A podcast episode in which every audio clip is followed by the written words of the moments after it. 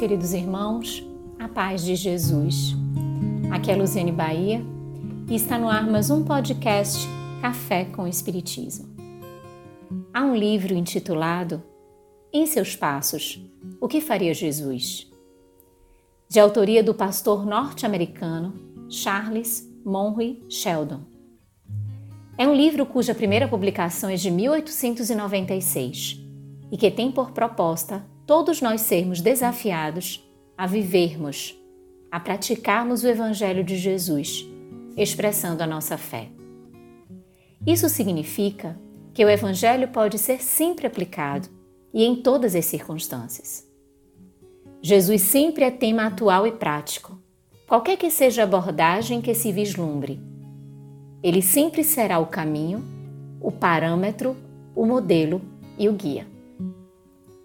No capítulo 14 do livro Jesus e Atualidade, o espírito Joana de Angelis, abordando sobre Jesus e posses, afirma: o apego aos bens materiais torna-se uma jaula que aprisiona o possuidor distraído, que passa a pertencer àquilo que supõe possuir.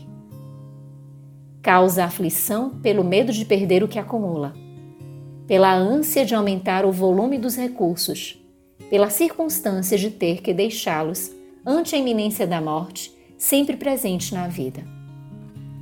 Desvaria porque intoxica de orgulho e prepotência a criatura, que se crê merecedora de privilégios e excepcionais deferências, que a não impedem de enfermar-se, neurotizar-se, padecer de solidão e morrer como todas as demais.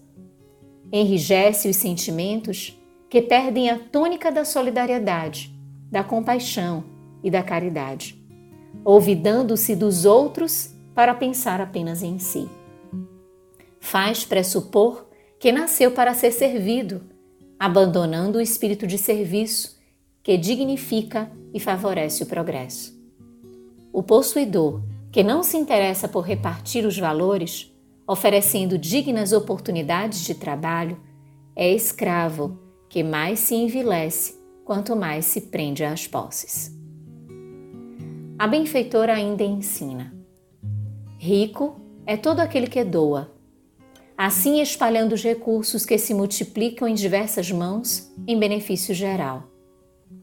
O rico verdadeiro é investidor consciente, que não paralisa o crescimento da sociedade, antes amplia sua área de realizações.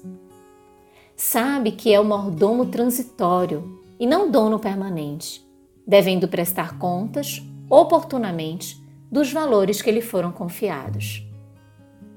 Verdadeiramente, o homem nada possui, nem a si mesmo ou a sua vida, tornando-se usuário de tudo quanto lhe chega e passa. A descoberta de tal realidade harmoniza-o interiormente, e com tudo quanto é temporário, em trânsito para o que é de sabor eterno, que é a sua espiritualização. No século desfruta, mas não retém. Na vida permanece, mas não abusa. E sobre essas reflexões, meus irmãos, o que faria Jesus? Ou seja, diante de tais aspectos comportamentais, o que ensina Jesus? Diz Joana: o encontro de Jesus com o jovem rico, que se dispôs a segui-lo, reveste-se de extraordinário conteúdo contemporâneo. Apesar de cumpridor das exigências formais da sociedade e da religião, não tinha consciência do significado da integração da sua existência no ideal fecundo da vida eterna.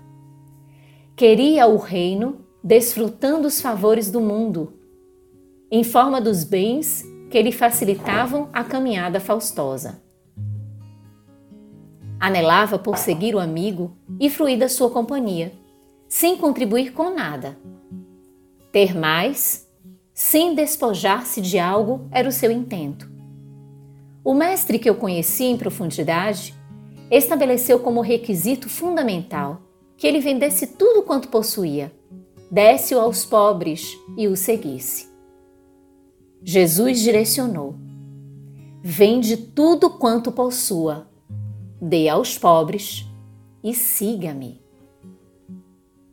O moço era rico e gozador, reflete a benfeitora, mas não era feliz, pois que lhe faltava algo, a solidariedade que pacifica as ansiedades do coração.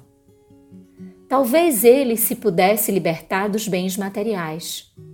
Todavia, não estava acostumado aos limites da escassez, ao equilíbrio da falta, a uma posição menos vistosa, destituída do brilho enganoso da fatuidade e da bajulação.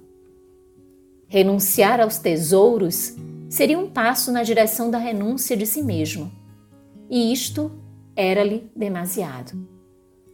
Favorecido pela abundância, receou a carência. Renunciou então ao permanente e perdeu-se na vacuidade. Assim, diante do que possuímos, o que faria Jesus? Em nossos passos, o que faria Jesus? Responde Joana, encerrando a mensagem. No redemoinho das tuas querelas e convivências, se desejas vida nova e harmônica, ouve Jesus. Despoja-te de tudo. Dá aos outros o que seja útil e segue-me. Desnudado, estarás fecundado pela luz, portanto, livre e feliz. Sigamos então os passos de Jesus.